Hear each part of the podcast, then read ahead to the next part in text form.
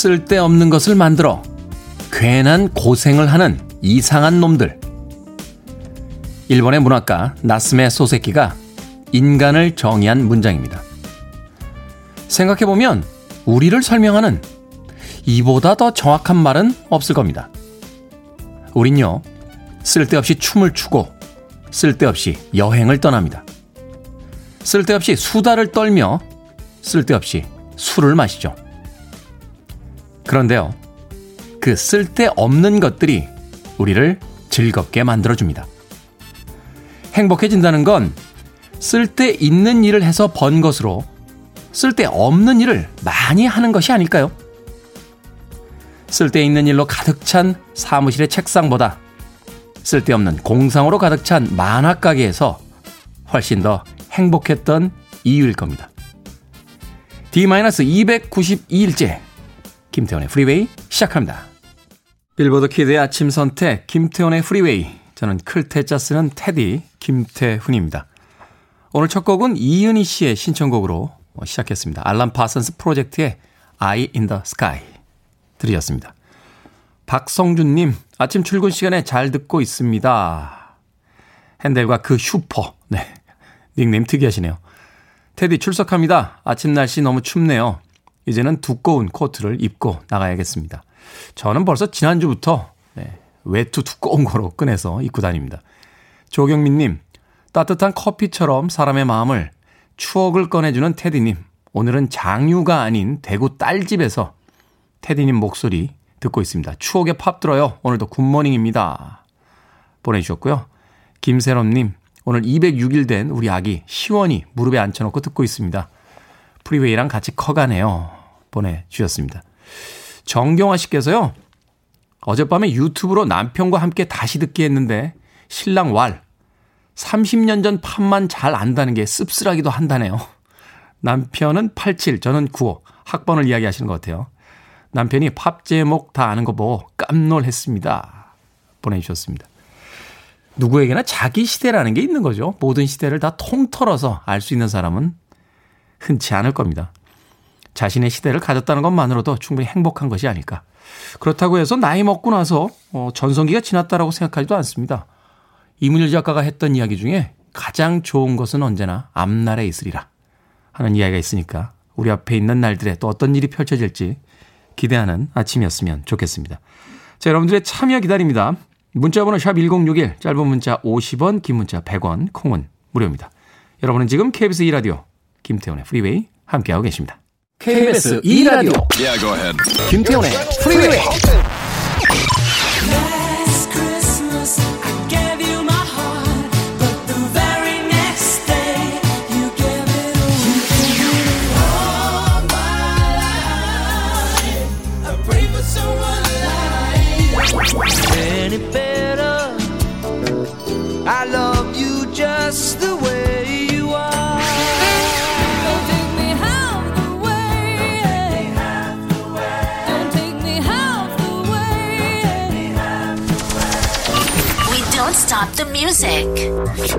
어떤 목소리는 듣기만 해도 기분이 좋아지는 목소리가 있습니다. 로라 피기의 목소리가 바로 그런 목소리가 아닐까 생각해 봤습니다. 로라 피기의 Let There Be Love 들으셨습니다. 이 곡은 우리나라 영화였죠. 1998년에 개봉했던 미술관 옆 동물원 이라는 영화의 수록이 돼서 국내 팬들에게 많은 사랑을 받았습니다. 그 동물원에서 이렇게 자전거를 타던 장면이었던 거로 기억이 되는데 제 기억이 이렇게 정확하지는 않습니다만 네. 음악을 듣는 순간 어떤 장면 하나가 휙 하니 불려져 와서 행복하게 음악 듣고 있었습니다. 자, 로라피에게 Let There Be Love까지 예, 들으셨습니다. 곽정윤님, 오늘 선곡이 너무 달달합니다. 라고 보내주셨습니다. 날씨 추운데 음악이라도 좀 달달하게 들어야 되는 거 아닙니까? 아, 당 떨어졌을 때 왜 달달한 커피 드시는 분들 계시잖아요.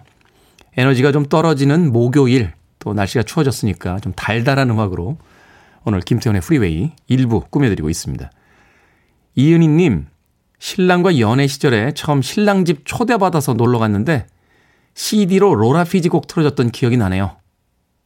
사랑스런 오늘 아침이 참 좋습니다. 라고 보내주셨습니다. 이은희 씨 신랑분께서 연애 시절에 이제 다 계획이 있으셨군요. 예. 여자친구를 집으로 초대해서 로라 피기를 틀었다는 건 이미 다 계획이 있었던 겁니다. 네.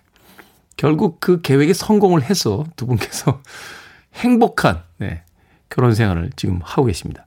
로라 피기를 틀었는데 계획이 틀어진 경우는 그렇게 많지 않을 것 같아요. 제가 음악을 들으면서 들었던 생각입니다. 자기 좋아하는 이런 락 음악 틀고 막 이런 분들은 별로 없었겠습니다만 간혹 그런 분들 계셨다라면 어, 계획이 좀 틀어지지 않았을까. 로라 피기는 알까요? 어, 바다 건너서 많은 분들이 그런 계획에 자신의 음악을 썼다는 걸. 김정숙님, 남편과 싸우고 말 안 한 지 일주일 됐는데요. 남편은 괜찮은가 봐요. 밥도 잘 먹고 잠도 잘 자고 TV 보며 웃는데 아무 일도 없는 사람 같이 평온해 보입니다. 저만 속이 탑니다. 남편분 못 되셨는데요. 아니 싸우셨으면 그래도 혼자 있을 때는 좀 즐겁게 계시다가도 당사자가 있을 때는 괴로운 척이라도 좀 해줘야 되는 거 아닙니까? 김정숙님, 네, 조각 케이크 보내드릴게요. 네. 남편 앞에서 케이크 맛있게 드시면서 그건 뭐야? 라고 물어보면 왜?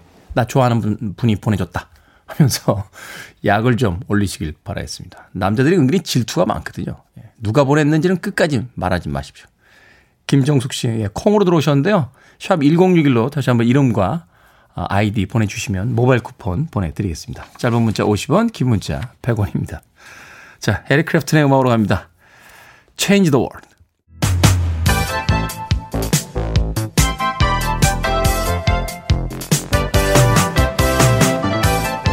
이 시각 뉴스를 깔끔하게 정리해드리는 시간, 뉴스 브리핑. 최영일 시사평론가와 함께합니다. 안녕하세요. 안녕하세요. 자, 오늘 문재인 대통령이 바이든 미국 대통령 당선자와 통화를 할 예정이다라는 네. 뉴스가 나왔습니다. 이렇게 되면 이제 우리 정부에서 공식적으로 인정하겠다 이런 뜻인 거죠? 네, 이미 이 문재인 대통령은 이 바이든 당선인 이렇게 표현하기 시작했습니다. 인정하는 거고 오늘 이제 조율 중인데 통화가 이루어질 것 같아요. 이루어지게 되면 무슨 이야기를 할 거냐? 한미 양국의 미래에 대해서 뭐 논의를 하게 되겠죠. 그 조만간 만나자. 그럼 언제쯤 만날 것이냐 이런 거예요. 지금 바이든 이미 인수팀 가동을 하고 있습니다. 네. 이런 상황에서 이미 세계 6개 나라의 정상들과 통화를 했다. 이렇게 바이든 당선인이 밝혔어요. 여기는 메르켈 독일 총리, 마크롱 프랑스 대통령, 그다음에 이제 쥐스탱 트리도 캐나다 총리 등등 유력한 이제 정상들입니다. 이 보리스 존슨 영국 총리는요. 내년에 유엔 그 기후 협약이 영국에서 열리게 되니까 그때가 만나길 희망한다. 왜냐하면 트럼프 대통령은 기후 협약은 음모다. 그런 건 없다. 이렇게 얘기를 했고요. 네. 바이든 이제 당선인은 제일 먼저 할 일을 파리 기후 협약에 재가입하는 것. 그래서 이제 이 문제도 논의가 되고 있어요. 그래서 이제 그런 흐름들인데 자 그럼 우리 문재인 대통령은 언제 인정하고 언제 통화하겠나? 오늘이 될 것 같고요. 그리고 전후해서 일본의 스가 총리도 어, 통화할 예정이라고 합니다. 그러니까 한일 정상들이 오늘 통화하게 될 텐데 각각 좀 어떤 메시지들이 나올지. 근데 여기서 조금 주목할 대목은 이 트럼프 대통령은 어제 공식 일정을 시작했어요. 그동안 이제 골프만 치고 있었는데 네. 이 전몰 장병을 이제 추모하는 날입니다. 아직 대통령 임기가 남아 있으니까. 아유, 뭐 1월 20일 이제 네. 새로운 대통령이 취임할 때까지는 자녀 임기가 남아 있는 거죠. 낙선했다 하더라도 그래서 이제 알링턴 국립묘지를 방문을 했고요. 이게 나 아직 대통령이야 이런 좀 위상을 보여주는 거고 바이든 당선인도 어제 전몰 장명 추모일이니까 한국 전쟁 기념비에 가서 15분을 머물렀는데 네. 이게 또 우리나라를 향한 뭐 한반도를 향한 메시지가 아닌가 국내 언론들은 해석하고 있습니다. 스가 정부 쪽에서는 일본 쪽에서는 뭐 자기들 혼자 네. 어, 뭐 미국 가서 만나겠다 막 이런 뉴스들 흘리고 있던데 아베 때 그랬는데 네. 아베 때는요 취임도 하기 전에 트럼프 대통령 당선인 시절에 그냥 아베 총리가 날아가서 만났죠. 음. 그러니까 그래서 조기에 돈독한 관계를 맺었다. 그래서 아베 총리가 했던 트럼프 행정부의 가장 긴밀한 관계는 하나라고 해요. 예, 트럼프를 이름으로 부르는 것. 도날드라고 부르는 몇 안 되는 세계 정상 중의 하나다. 아, 나 친구야. 미국 아, 대통령하고 친구야. 뭐 이런 느낌이군요. Hey 도날드 이렇게 어. 불러. 난 Mr. President라고 아, 그렇죠, 어, 그렇죠. 도날드 이렇게 네. 불러. 골프도 같이 치고요. 근데 뭐 큰 진전은 없었죠. 골프 치다가 벙커에 한번 빠졌잖아요. 아, 뒹굴렀습니다. 근데 그때 본인이 트럼프가 즐거워했다고. 나는 뒹굴어도 괜찮다. 이건 무슨 도날드만 좋다면 아주 이타적인 친구죠. 저도 그런 친구 있었으면 좋겠어요. 네. 부럽지는 않습니다. 자, 법무부의 집안 싸움이 계속되고 있습니다. 이거 어떻게 해야 합니까? 아, 어제도 잠깐 이제 이 뉴스가 나왔습니다. 어제 가장 한 이슈가 자, 윤석열 검찰총장이 현 정부의 현재 검찰총장이 야권 지지를 압도적으로 받아서 대권 주자 선호도 조사, 여론조사에서 1위를 했다. 잠깐만요. 여기서 먼저 좀 하고 네. 싶은 이야기가 뭐냐면 정치인이 아직 아니잖아요. 아니요, 아니에요. 행정부 고위 공직자죠. 고위 네, 공직자 공무원입니다. 이런 조사할 때 보기항에다 넣는다는 건 어떤 그래서 몇 번 들어가 있어서 이 윤석열 총장은 나 빼달라. 나는 대권 관심도 없고 정치할 스타일이 아니다. 정치할 스타일 아니라고 몇 번 얘기했어요. 빼달라 그랬는데 요즘에는 혹시 즐기는 거 아닌가? 이런 해석도 나와요. 왜냐하면 지난번에 그 국정감사장에서 이 여야 의원들의 질문에 자, 내년 7월 임기 끝까지 난 소임을 다할 거다. 인사권자 간의 거취에 대한 얘기가 아직 없다. 그럼 나는 끝까지 해야지. 그리고 7월에 퇴임하면 뭐 할 거냐. 그때는 이제 우리 사회와 국민을 위해서 봉사할 길을 생각해 보겠다. 이 정치하겠다는 얘기네. 이렇게 이제 해석이 된 거예요. 말하자면 열린 결말로 해석의 네네네. 여지를 남겨놨다는 거죠. 그 다음에 뭐 이제 대전 이 지검 고검 방문할 때 이제 별로 그 당시까지 안 하던 소나트도 날리고 한박 웃음도 띄우고 하다 보니까 언론은 이걸 이제 대권 행보로 해석하기 시작한 거예요. 예, 이 충청권이 고향인데 사실 고향은 서울입니다. 근데 아버지의 고향이 이제 충청권이라 충청권 대망 주자. 충청 대망론이라는 게 있잖아요. 이렇게 이제 언론이 갖다 붙이기 시작한 거예요. 제가 보기엔 뭐 본인은 한 번도 얘기한 적이 없지만 근데 여기에 대해서 어제 추미애 장관이 봐라. 지금 대권 주자 1위도 하고 그러지 않느냐. 지금 정치 야망을 거침없이 드러내고 있다. 그러니까 이 공직자로 있으면서 대권 행보하면 안 되지 않느냐. 그럼 차라리 솔직하게 사퇴하고 정치를 하는 게 옳지 않느냐. 그래서 추미애 장관이 윤 총장과 계속 대립각을 세워왔지만 사퇴를 거론한 건 어제가 처음입니다. 사퇴를 두 번 언급했고요. 그러고 정치 야망을 이제 드러내고 있다. 이 행보를 하고 있다. 이 얘기를 네 차례 언급했거든요. 그러면서 상당히 심각한 문제입니다. 이렇게 발언을 해서 또 추 장관과 이제 윤석열 총장의 관계가 재부각이 됐는데 윤 총장이 이렇게 입지가 자꾸 올라가는 이유가 추 장관이 때릴수록 올라간다. 야권에서는 네. 결집 효과가 있다. 말하자면 이제 대립군으로서 형성이 되니까. 네. 그리고 또 이제 야권의 자성은 야권에 얼마나 인물이 없으면 현직 공무원이 야권 대권 주자 1순위가 되느냐. 우리가 반성해야 된다. 이런 얘기가 나오고 있죠. 어찌됐건 이 법무부의 집안 싸움에 대한 부분은 미디어가 부추긴 어떤 그런 경향도 좀 있는 맞습니다. 것 같아서 맞습니다. 네, 씁쓸하기도 합니다. 다음 뉴스 전해 주시죠. 네, 이게 첫 번째 뉴스와 연결돼요. 바이든 이 대통령 당선인과 이 세계 정상 문재인 대통령도 이제 통화를 하는데 그러면 트럼프 대통령은 뭐 알링턴 국립묘지 참배하고 끝이냐? 폼페이오 국무장관이 나섰습니다. 세계 정상에게 경고를 했어요. 자, 이 바이든하고 통화할 때 이 말실수하면 큰일 나요. 로건법에 걸릴 수도 있어요.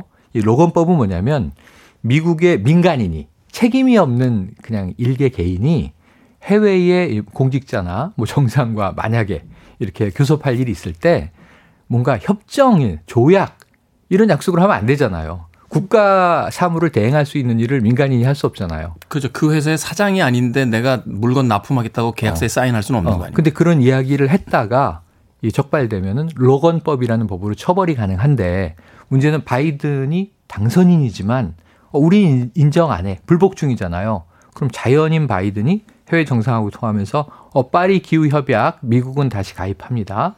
이런 얘기하는 게 걸릴 수도 있다는 거예요.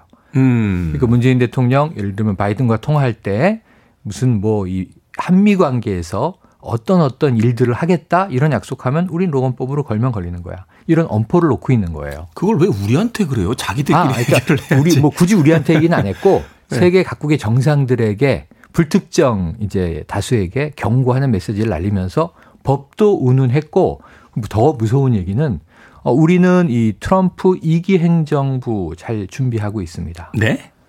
그러니까 지금 우리는 마치 이겼다는 얘기예요. 이거 소송으로 가면 우리가 이긴다? 소송으로 가서 이길 가능성은 미국 내에서도 낮게 보지만 문제는 제로가 아니면 트럼프는 해본단 말이에요. 당선율 10%일 때 대권 도전 계속하다 대통령이 됐잖아요. 이번에 불복 계속 소송전 하다가 한 20% 정도는 트럼프가 뒤집을 가능성이 있다. 두 달을 버티면. 이게 미국에 지금 절차적 허점이 있기 때문에 이걸 파고들고 있는데 폼페이오가 어 우리는 저 집권 2기 준비하고 있습니다. 이런 얘기 하니까 트럼프 대통령이 이거 봐. 그래서 웨스트 포인트를 수석 졸업한 거야. 우리 폼페이오 국무장관 얼마나 똑똑해. 이렇게 또 막 칭찬을 하기도 하고 점입 가경이다. 지금 어 저는 걱정이 좀 됩니다. 미국이 이런 나라였나요? 네. 그것 때문에 지금 이 바이든은 미국이 돌아왔다. 이렇게 표현했거든요. 지난 4년간 허물어졌던 미국이 이제 돌아왔다라고 선언하고 있는데 어, 트럼프 대통령과 그 측근들은 지금 어우 이게 어떤 전략인지 좀 벼랑 끝 전략 같은데 좀 무섭습니다. 네.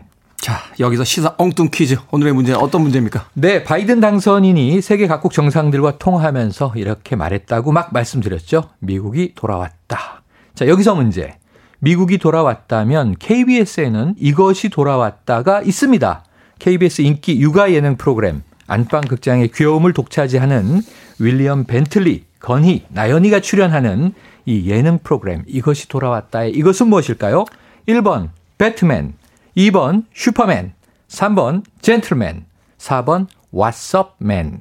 자, 정답하시는 분들은 지금 보내주시면 되겠습니다. 재밌는 오답 포함해서 총 10분에게 따뜻한 유자차 보내드리겠습니다. KBS의 안방극장의 귀염을 독차지했던 인기 육아 예능 프로그램 이것이 돌아왔다. 자, 이것이 돌아왔다 해서 이것은 누구일까요? 1번 배트맨, 2번 슈퍼맨, 3번 젠틀맨, 4번 왓썸맨. 네. 문자번호 샵 1061, 짧은 문자 50원, 긴 문자 100원, 콩은 무료입니다. 뉴스 브리핑, 최영일 시사평론가와 함께했습니다. 고맙습니다. 고맙습니다.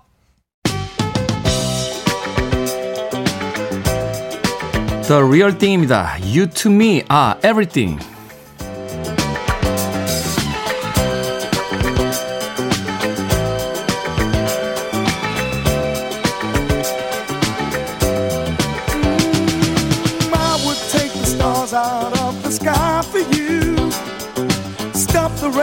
Falling if you ask me to. I'd do anything for you, your wish is my command. I could move a mountain when your hand is in my hand. Mm, words could not express how much you mean to me. There must be some other way to make you see. If it takes my heart and soul, you know I'd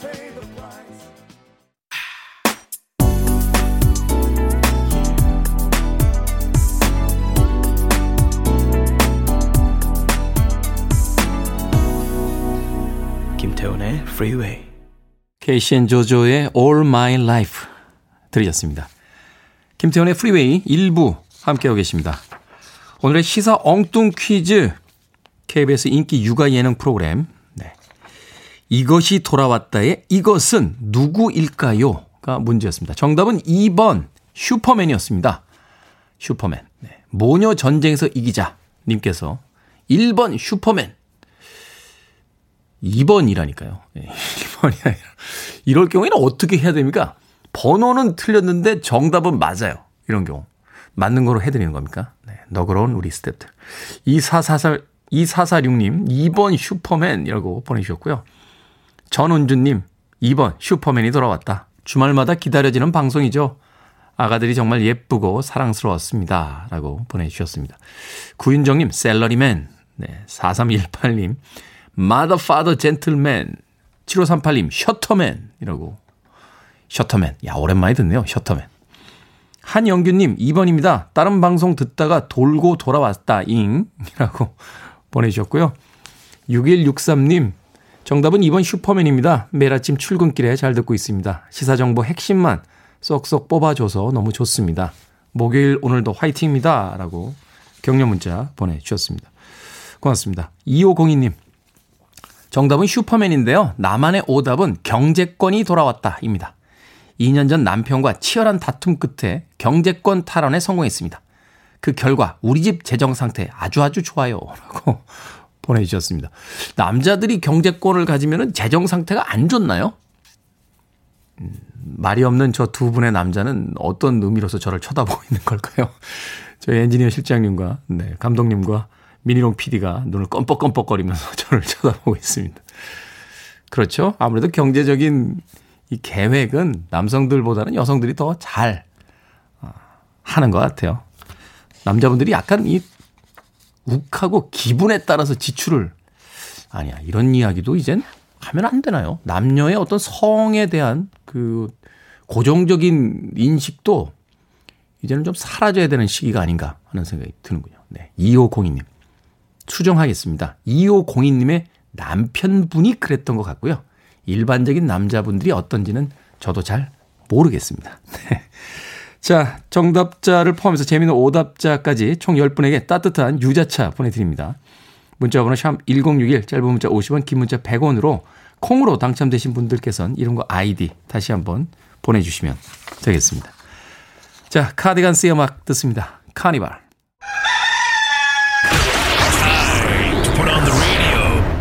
김태훈의 프리웨이 찬바람이 싸늘하게 뺨을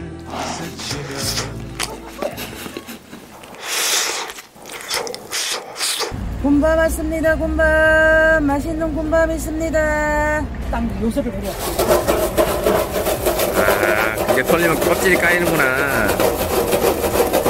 감사합니다. 아, 기절하지 말고 천 원에 몇 개예요? 여섯 개예요. 천 원에? 예. 일곱 마리 천 원. 일곱 마리 천 원. 핫하고 슈하고 하나씩 해주세요.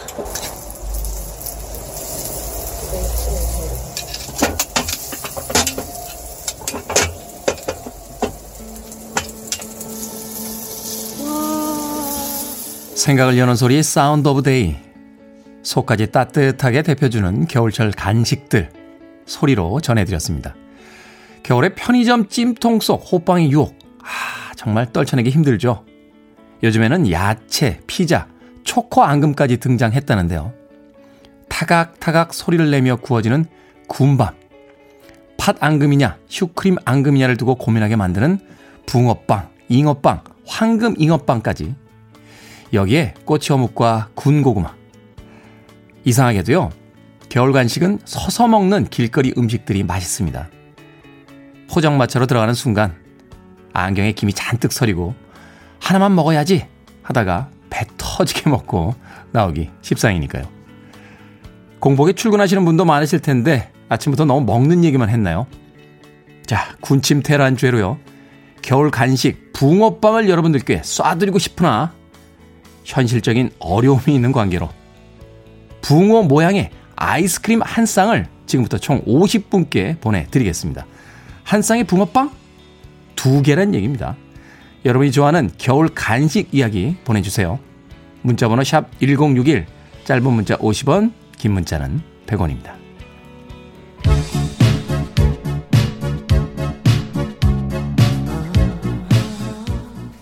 이 노래가 언제 나오나 기다렸습니다. 계절이 이미 가까워졌죠? 웸입니다. Christmas. radio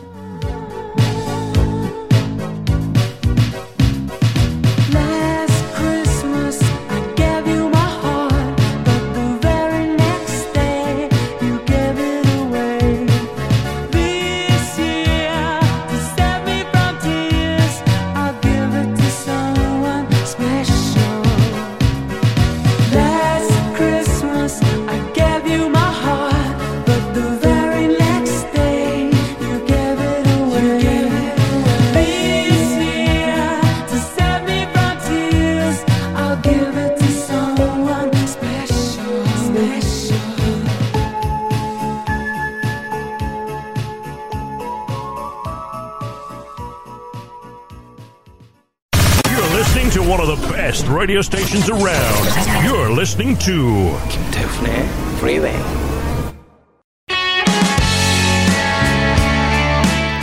겨울하면 군고구마죠.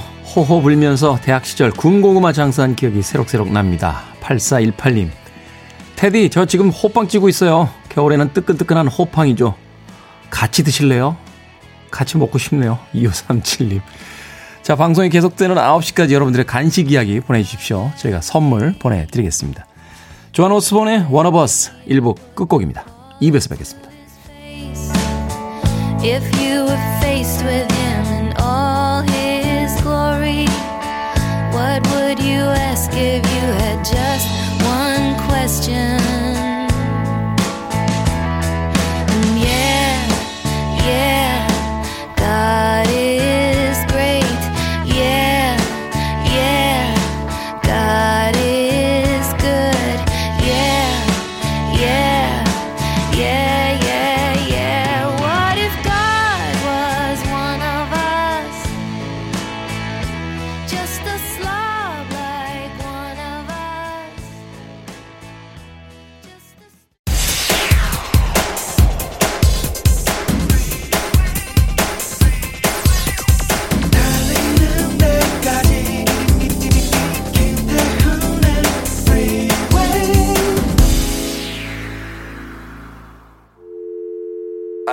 Your arms around me. I need to feel your touch.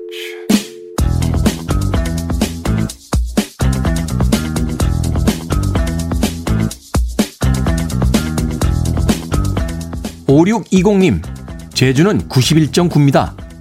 1229님, 춘천은 98.7이요. 7032님, 전북 익산은 92.9입니다. 김난희님, 전주 군산도 92.9예요. 3212님, 대구는 102.3입니다. 1412님, 전남 순천은 102.7이죠. 염윤희님, 우리 집 거실 안방은 전부 다 106.1 고정이에요. 김복수님, 속초는 102.1이에요.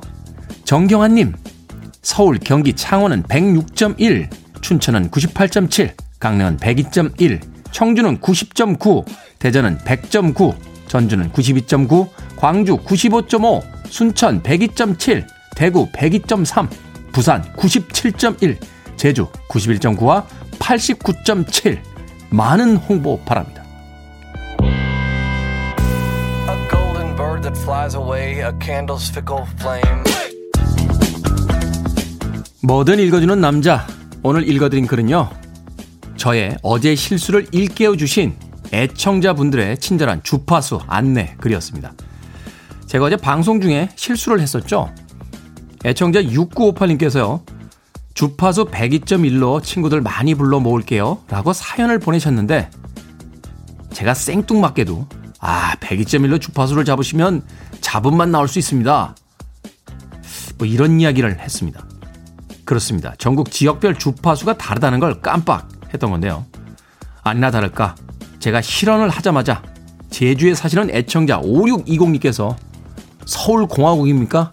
이참에 전국 주파수 한번 쭉 읽어주십시오. 이렇게 말씀하셔서 오늘 뭐든 읽어주는 남자 시간에 읽어드렸습니다. 저의 무지몽매함을 일깨워 주시기 위해서 손수 단문 50원, 장문 100원, 또 무료인 콩 게시판으로 본인이 거주하고 계신 곳의 주파수를 기꺼이 알려주신 애청자 여러분들의 사연 진심으로 감사드립니다. 다시 한번 심심한 사죄의 말씀 드립니다. 잘할게요. 티파니의 음성과 목청이 터져라 불어대는 그 색스폰의 연주 소리가 아주 인상적입니다. 라디오 로맨스 이 곡으로 김태현의 프리웨이 2부 시작했습니다. 앞서 일상의 재발견 뭐든 읽어주는 남자 함께 했습니다. 전국의 KBS 2라디오 주파수 어, 읽어드렸습니다. 제가 어제 방송 중에 실수를 했죠. 예. 서울에서 방송을 하다 보니까 106.1로 모든 방송이 다 나간다고 착각을 했던 겁니다. 사람이요? 왜 자기중심적으로 그렇게 쉽게 판단을 내릴까요? 오른손잡이들은 왼손잡이들에 대해서 잘 모르고요. 어, 남자는 여자, 여자는 남자에 대해서 또 잘 모릅니다. 지역의 경계선만 나눠줘도 서로의 입장에 대해서 잘 이해하려고 하지 않는 그런 시대를 살았는데 그런 사람들에게 뭐라고 뭐라고 이렇게 입 바른 소리 해대고 잘난 척 해대다가 라디오에 들어와 가지고 예, 실수를 했습니다. 용서해 주시길 바라겠습니다. 방송이 끝나는 9시까지 경건한 마음으로 진행합니다. 자, 뭐든 읽어주는 남자의 여러분들의 일상 보내주십시오. 말머리에 뭐든 달아서 문자로 참여하실 수 있습니다. 문자번호 샵 1061, 짧은 문자 50원, 긴 문자 100원, 콩은 무료입니다. 채택되신 분께는 촉촉한 카스테라와 라떼 두 잔 모바일 쿠폰으로 보내드릴게요. 광고 듣고 옵니다. I need it, I'm desperate for it. Okay, let's do it. 김태훈의 Freeway. 자기들이 노래를 부르고 자기들이 박수를 치네요. 캡틴 앤 테닐의 Love Will Keep Us Together 들으셨습니다. 앞서 들으신 곡은 크리스탈 게일의 음성으로 Half the Way까지 두 곡 이어서 보내드렸습니다. 저희가 날씨가 점점 추워져서 여러분들의 겨울 간식에 대한 이야기 보내주십시오. 라고 부탁을 드렸죠. 많은 분들께서 나만의 겨울 간식 어, 사연을 보내주고 계십니다. 8680님, 추운 겨울 따뜻한 간식도 좋지만 차가운 아이스크림도 겨울이 더 맛있습니다. 친구랑 맥주 한잔하고 디저트로 먹는 겨울 아이스크림 꿀맛입니다. 라고 보내주셨습니다. 저도 가끔요, 술 먹고 나서 이렇게 아이스크림 하나 먹을 때가 있어요. 네. 맛있죠. 네. 그 이에 느껴지는 청량감. 쫙 가보다. 아, 네. 2678님. 떫은 감 홍시 만들어서 먹어요. 언니가 해마다 보내줘서 한 개 한 개 홍시 되어 먹는 맛 최고입니다. 저희 경작가, 막내 작가가요.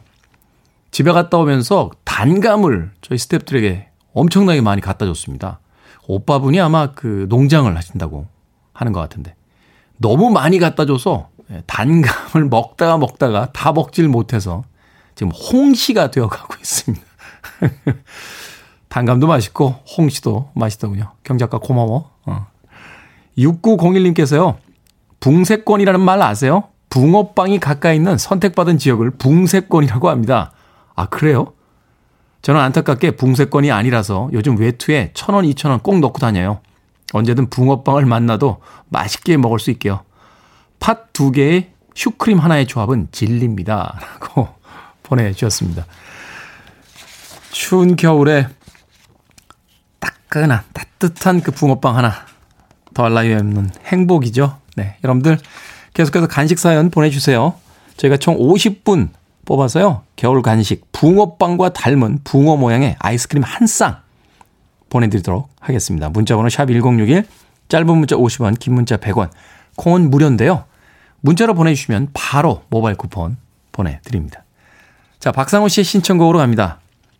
빌리 조엘, Just the way you are.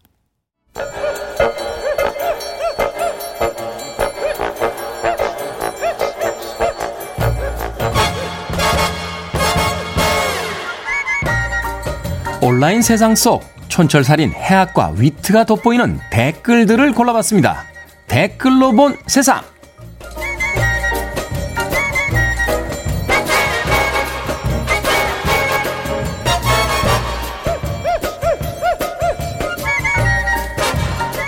오늘 만나볼 첫 번째 세상. 더블 니트 울 스커트 12,600원. 나일론 토트백 21,500원. 사피아노 가죽백 36,500원. 보세 브랜드에서 할인 행사하냐고요? 아닙니다. 어제 새벽 온라인 상에선 6.25 때 난리는 난리도 아닌 난리가 났습니다. 이탈리아 인기 명품 브랜드 프라땡의 홈페이지가 오류를 일으키면서 온라인상에서 대란이 일어난 건데요. 제품 원 가격에서 공이 두 개씩 빠져버린 겁니다. 예를 들면 300만 원짜리 가방이 공이 두 개 빠지면서 3만 원으로 팔린 거죠. 회사는 시겁하고 소비자는 신이 났더랬습니다. 자, 여기에 달린 댓글들입니다. 창서희님, 잠깐이라도 행복했어요. 하. 천기의 바람님, 저기요, 혹시 원가 올리신 거 아닌가요? 이동열님, 노파심에 드리는 말씀인데요. 이런 걸로 국민 청원은 올리지 마세요. 그나저나 어찌됐건 어제 구입한 건 보내주시는 겁니까? 아니에요? 참, 치사하게.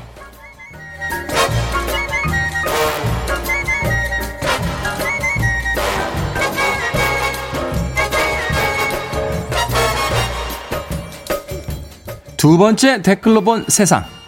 당신의 뱃살을 빼야 하는 의외의 이유. 내용인 즉슨 여성의 경우 뱃살로 인해 골반 내에 있던 장기들이 아래로 내려와서 몸 밖으로 탈출하는 골반 장기 탈출증이 걸릴 위험이 높다. 그런데 이건 출산 경험이 있는 여성에게 흔하다. 저도 제목만 보고요. 냉큼 읽어봤는데 저는 진짜 뱃살을 빼야 하는 다른 이유가 있는 줄 알았습니다. 네티즌들도 저와 비슷한 생각들을 하셨나 봐요. 여기에 달린 댓글들입니다. 냥냥님, 저기요, 제목을 바꿔야 될 것 같은데요. 출산을 하면 안 되는 이유로요. 송 실장님, 아니 이러다가 자연분만도 하면 안 된다고 하겠네요. 까마귀님, 시작은 뱃살을 빼야 하는 이유인데 읽다 보니 이건 뭐 기승전 출산을 하지 말아야 되는 이유인가요? 이런 기사 자주 봅니다. 제목과 내용이 다른 그런 기사들 참 많죠? 기자님들 이러지 마세요. 순대 국밥집 간판 걸어놓고 떡볶이 파는 거랑 뭐가 다릅니까, 이게?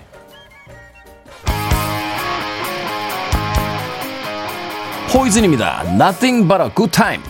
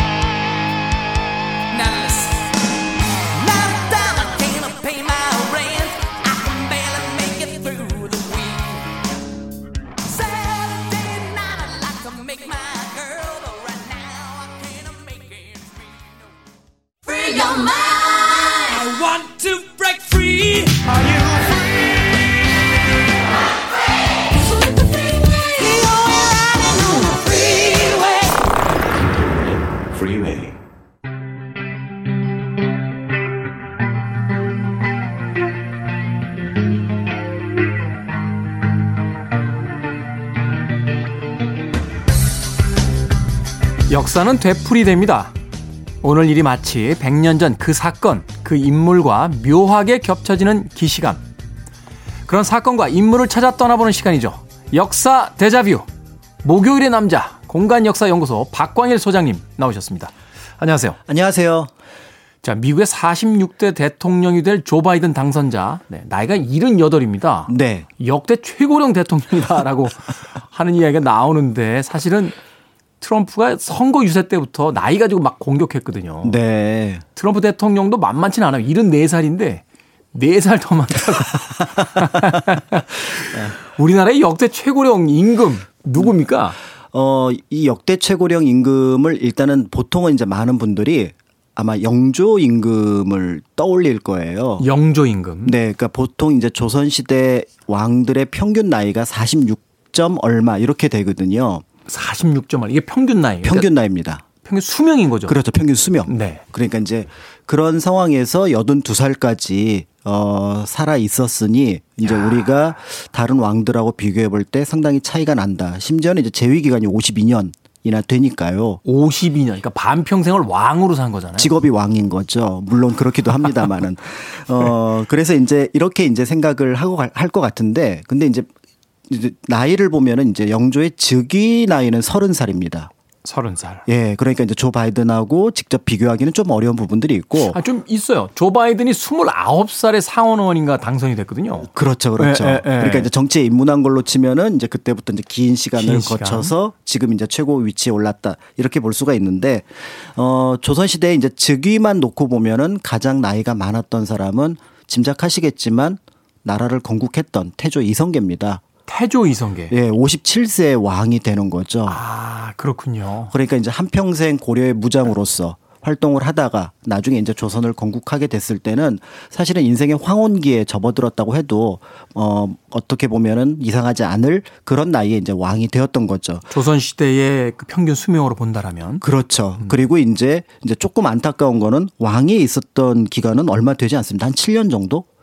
그리고 한 9년 정도는 어떻게 보면은 야인 생활을 하게 되는데요. 네. 이제 이른바 1차 왕자의 난으로 이제 둘째 아 다섯째 아들이었던 방원이 쿠데타를 일으키면서 이제 물러나 있게 되면서 그러면서 이제 향년은 이제 73세로서 비교적 그러니까 어 영조를 빼고는 조선시대 두 번째 오래 사, 살았던 임금님이 바로 또, 또 태조 이성계이기도 합니다. 네. 그렇군요. 네네. 이렇게 따진다라면은 조 바이든 당선자도 할 얘기가 있을 것 같아요. 어, 영 조선의 영조를 보시오. 어, 하면서 사실은 이제 영조 임금에 대해서는 나이가 좀 많이 들었을 때 평가에 대해서는 약간 좀 이제 좀 부정적인 경향들이 있긴 합니다. 어, 그렇긴 하지만 어쨌든 재위 기간을 무난하게 마쳤다. 이제 이렇게 평가를 받는 왕이기도 하죠. 그렇죠. 그 말년에 있었던 뭐 사도세자 사건 같은 그렇죠, 그렇죠. 여러 가지 어떤 네, 일들이 네, 네, 있었기 때문에 네. 방송 듣고 계시는 그 수험생 분들은 어, 송광호 씨의 얼굴을 떠올리면서 재위 기간이 가장 길었던 가장 오래 살았던 왕이 누구냐 하면은 영조라고 적으셔야 됩니다. 아, 네. 문제는 이제 조선이라는 한정 단서를 달아야 됩니다. 한정 단서를 달아야지. 네네네. 송광호라고 적으면 안 됩니다. 네.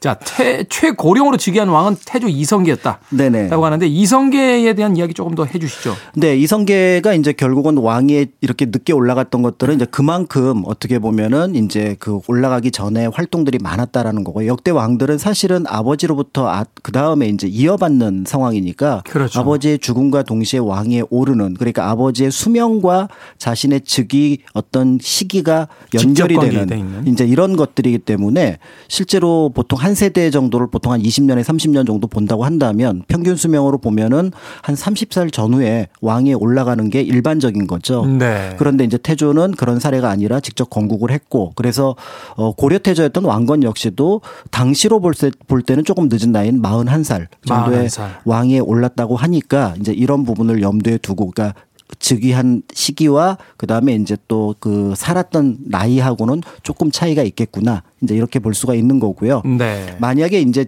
즉위만 놓고 본다면 사실은 조선은 비교가 되지 않는 나라가 있습니다. 어떤 나라입니까? 고구려입니다. 고구려요? 네. 어떤 면에서 비교가 안 되는 거죠? 어, 지금 이제 조 바이든이 78살 네. 올랐다고 가끔 이제 사람들이 걱정도 하고 그렇게 하는데 제가 조사를 해보니까요. 어, 고구려 차대왕이 76세, 그 다음에 신대왕이 77세에 즉위를 합니다. 돌아가신 나이 아닙니다. 즉위한 나이가 76세, 그리고 네. 77세. 네네. 아니, 그러니까 현대적인 어떤 의료 시스템이 없던 시대에도 정밀 검사나 종합 검사 시스템이 없던 시, 그 시대에도 차대왕은 76살. 네. 차대왕의 뒤를 이은 신대왕은 77살. 네, 심지어는 그 두 분이 돌아가신 나이가 차대왕은 94세, 신대왕은 91세고요. 우와. 사실은 더 놀라운 거는 어린 나이에 즉위를 했지만 어 가장 오래 살았던 임금으로 친다면 그 차대왕 앞에 있었던 태조왕인데요. 고구려의 태조왕. 고구려의 태조왕입니다. 무려 119세입니다. 삼국 시대에 119세를 살았다고요? 네. 그래서 이제 이 부분에 대해서 네. 어 이제 이거를 그대로 믿어야 된다라고 주장을 하는 역사학자도 있고요. 네. 그런데 이제 삼국유사하고 삼국사기가 공통적으로 이렇게 나이를 다루고 있거든요. 그러니까 두 책 다 나름의 근거를 가지고 그 태조왕에 대한 조사를 했을 테니 그 부분을 일단은 믿어보자 이렇게 얘기를 하지만 이제 같은 시기에 중국의 역사책인 후한서의 고구려 역사를 다룬 부분이 있습니다. 네. 거기에서는 태조왕의 그 나중에 이제 돌아가 나이를 한 40년 정도 줄여서 설명을 하고 있거든요. 그래도 여든 정도 되는 건데. 그렇죠. 그런 정도라면 그래도 좀 신뢰할 수 있다. 그러니까 이제 어 고구려사에서 이 태조왕과 관련해서는 뭔가 역사가 좀 꼬인 부분이 있다. 이렇게 보기도 하죠. 그럼에도 불구하고 아. 차대왕 신대왕이 90세 이상의 나이를 이제 어떻게 보면은 그 생을 누렸으니 그런 면에서 볼 때는 조금 이제 신기한 일이라고 볼 수가 있는 거고요. 네. 이제 이런 논란의 여지가 없는 왕도 물론 있습니다. 굉장히 오래 사셨던 분. 논란의 여지 없이 오래 사신 왕은 누굽니까? 이름 자체가 오래 사셨다는 뜻의 장수왕. 고구려의 장수왕. 97세입니다. 광개토 대왕에게 그 물려받은 장수왕. 네네네. 남하 정책 썼던 그 장수왕. 장수왕. 97세요? 네. 그래서 이름이 그냥 장수왕이에요. 후대에서 볼 때 저분. 아, 그 장수가 그 뜻이에요? 네. 길장자 목숨 숫자입니다. 아, 저는 설마 다른 뜻이 있겠거니 했는데. 네. 그냥 오래 살았다는 뜻의 장수왕. 네. 어, 근데 사실은 이제 오래 살기만 했다고 이제 보기는 굉장히 어려운 부분들이 있는 게 이 장수왕 때가 이른바 지금의 한반도 못지않은 굉장한 혼란기였습니다. 동북아 음. 전체가 뒤흔들던 시기였거든요. 그러니까 이미 광개토대왕 때 어느 정도 강국의 위치에 올랐으니 사실은 지금 한국의 위치랑 비슷한 부분이죠. 그렇죠. 그런데 주변에 더 강한 나라였던 중국이 이제 위진남북조 시대로 남 나눠져서 북쪽에는 이른바 오랑캐 나라들이 남쪽에는 한족의 나라들이 있었는데 거기에 이제 세 나라 사이의 역학관계에 고구려가 계속 끼어드는 겁니다. 음. 그런 과정 속에서 이 고구려의 장수왕은 가장 친했던 어떻게 보면 연이라고 하는 나라를 배신하고 위하고 친하게 지내거나 또는 그 연이라는 나라가 송이라는 나라에 연결을 해서 고구려랑 멀리할 때는 송의 장군을 잡아버리거나 어. 하는 화전 양명책을 현란하게 씁니다. 이게 이제 나이가 한 40대 중반이었거든요. 네. 보통의 왕들이라면 그때쯤 이제 생을 마감할 나이인데 이런 정도의 연륜을 보여주었다는 면에서 장수왕의 장수는 단순하게 생물학적으로 한 왕이 오래 살았다는 것이 아니라 고구려의 영광을 유지하는데 굉장히 큰 역할을 했다라고 볼 수가 있고요. 무엇보다도 아까 얘기하셨던 남하 정책. 네. 그건 70대 후반에. 아, 70대 후반에요? 네. 채택을 합니다. 그러니까 북쪽의 중국과의 관계들을 모두 안정적으로 설정을 한 다음에 이른바 남쪽의 강국이었던 백제를 굴복시킬 방법으로 먼저 개로왕을 공격을 하고 그리고 얼마 지나지 않아서 수도 자체를 평양으로 옮기는 작업을 하게 되는 것이 인생의 말년 네, 나이가 꽤 들었을 때니 이제 우리가 알고 있는 장수왕의 장수는 조금 다른 의미로 볼 필요가 있는 거죠. 개인의 오랜 아주 그 긴 삶의 의미뿐만이 아니라 고구려라고 하는 나라의 어떤 기틀을 만들고 주, 부흥을 이끌었던 네네네. 그런 장수였다라고 볼 수 있을 것 같습니다. 음악 한 곡 듣고 옵니다. 나이는 숫자에 불과하다라고 노래합니다. 알리아의 Age Ain't Nothing But a Number. 빌보드 키드의 아침 선택, KBS 2라디오, 김태훈의 프리웨이, 역사 대자뷰, 박광일 소장님과 함께 이야기 나누고 있습니다. 역사 속에서 장수했던 또 즉위 기간이 길었던 왕에 대한 이야기 하고 있는데요. 그 이렇게 아버지가 오래 왕위에 있으면 네. 아들들은 사실 좀 초조해지지 않습니까? 과거에 그 그리스인가요? 마케도니아 네네. 역사 속에서 그 알렉산더가 우리 아버지가 다 땅을 정복해가지고 나는 갈 데가 없다고 막 투덜거렸다라고 하는데 네. 아버지가 너무 오래 왕위에 있으면 그럼 나는 왕을 몇 년밖에 못 하잖아 막 이러면서 투덜거렸던 아들들도 있을 것 같은데요. 네, 사실은 이게 뭐 우리 역사가 아니라 저기 대서양 옆에 있는 영국 보면은 그런 느낌이 들기도 하죠. 네. 찰스가 언제 왕위에 올라갈까 라는 그럼- 것도 약간 찰, 그러고 보니까 찰스 황태자 아직도 왕이 아니네요. 그러니까요. 엘리자베스 아. 여왕께서 건재하시니. 네. 네네. 그래서 남의 나라이지만 이제 조금 이렇게 뭔가 흥미로운 부분들이 있는데, 어, 고구려 역사에 이제 비슷한 사례가 등장을 하는 게 바로 이 장수왕 때입니다. 음. 당시 97살이면 아들의 나이가 보통은 한 80 전후가 되는 거거든요. 17, 18에 아이를 낳으니까요. 그렇죠. 그리고 좀 늦게 나왔다고 하더라도 한 70, 60 이렇게 돼 있는데 그 밑에 어 안타깝게도 왕에 오르지 못하고 굉장한 어떤 재상으로서 큰 역할을 했던 인물이었던 조다라는 인물이 있습니다. 조다. 이 조다가 결국은 왕 위에 오르지 못하게 되고요. 결국은 손주였던 문자 명왕에게 연결이 되면서 어 중간을 건너뛰는 방식으로 왕위 계승이 이루어지게 되죠. 그러니까 이제 아버지가 너무 오래 사시니까 아들이 먼저 세상을 떠난 거군요. 그렇죠. 그러니까 이런 사례는 그래도 뭐 비교적 어떻게 보면은 납득할 수 있고 한번 한편으로 생각할 수 있는 부분인데 네. 같은 시기에 이제 조선에 보면은 또 영조 임금이 82살까지 살았는데 그렇죠. 그런데 그때 이제 어떻게 보면은 영조 임금이 오래 살았던 게 결과적으로는 조선 왕실에 안정을 줬다라고 볼 수가 있는 평이 있거든요. 어떤 정책을 꾸준히 추구하고 또 굉장히 강력한 왕권으로 오랜 시간 집권을 했으니까. 그렇죠. 그리고 이제 또 하나 더불어서 손자였던 정조가 25살이라고 하는 당시로서는 굉장히 연륜을 쌓을 수 있는 나이까지 살아줌으로써 결국은 정조가 왕에 올랐을 때 치세를 안정적으로 신하들과 아. 대등한 위치에서 정치를 할 수 있도록 만들어 주었다는 점. 그래서 영조의 장수는 단순하게 이제 장수왕과는 비교할 수는 없겠지만 나름대로 역할을 했다라고 볼 수가 있는 부분들이 있습니다. 그래서 장수라고 하는 부분들에 대해서 이제 역대 왕들을 보면은 결국은 나이가 들었을 때 이런 어떤 경륜이라든지 이런 것들을 통해서 뭔가를 좀 사태를 좀 무난하게 처리하는 방식들이 있는 것 같고요. 네. 그래서 이제 이렇게 자료 조사하다 보니까 아 공자께서 그래서 예순을 그때는 이제 조금 나- 이 많은 나이를 가리키는 건데 네. 이순이라고 했구나. 이순. 예, 그래서 많은 얘기를 들으면서 그러면서 그런 것들을 바탕으로 좀 유연한 사고들을 할 수 있다면 나이라고 하는 것들은 오히려 굉장한 힘이 될 수 있고 강력한 무기가 될 수 있지 않을까 이런 생각이 들기도 했습니다. 사실 그렇죠. 지금처럼 어떤 최첨단의 그 디바이스 또 네. 인터넷이라고 하는 디지털 망을 통해서 순식간에 전 세계에 있는 모든 정보를 취합할 수 있고 지식을 다 그 찾아볼 수 있는 이런 시대가 아니라 그렇죠. 과거의 시대라고 한다라면 결국은 시간 네. 오래 살아서 많은 것을 경험하고 만나고 겪어야지만 이제 알 수 있는 지식들과 그렇죠. 경험이니까 네네네. 절대적으로 오래 살한 사람들이 연륜에서 뿜어져 나오는 어떤 경험이나 지식이 더 많을 수밖에 없었던 그렇습니다. 그런 시대였기 때문에 네. 그렇다 라고 이야기를 할수 있었겠군요. 네, 인터넷이 없던 시절이었기 때문에 장수가 곧 그들에겐 인터넷이 아니었을까 맞습니다. 능력이었습니다. 해보게 됩니다. 자, 역사 대자뷰 최고령 임금들의 삶과 이면의 역사를 들여다봤습니다. 가시기 전에 마지막으로 요거 하나만 더 알려주십시오. 최연소 나이로 즉위한 왕은 몇 살입니까? 헌종입니다. 7살에 즉위했습니다. 뭘 한다고? 어, 주변에서 많이 도와주어야죠. 공간역사연구소 박광일 소장이었습니다. 고맙습니다. 감사합니다.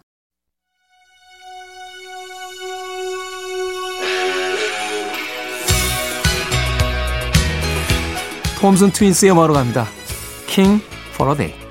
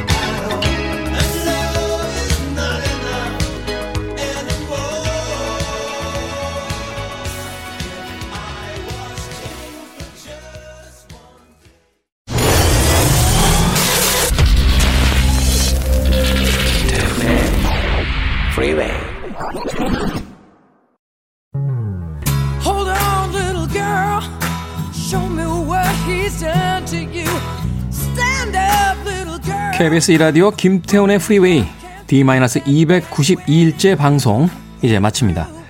오늘 끝곡은 미스터 빅의 To Be With You 어디에 계시건 아프지 마시고요.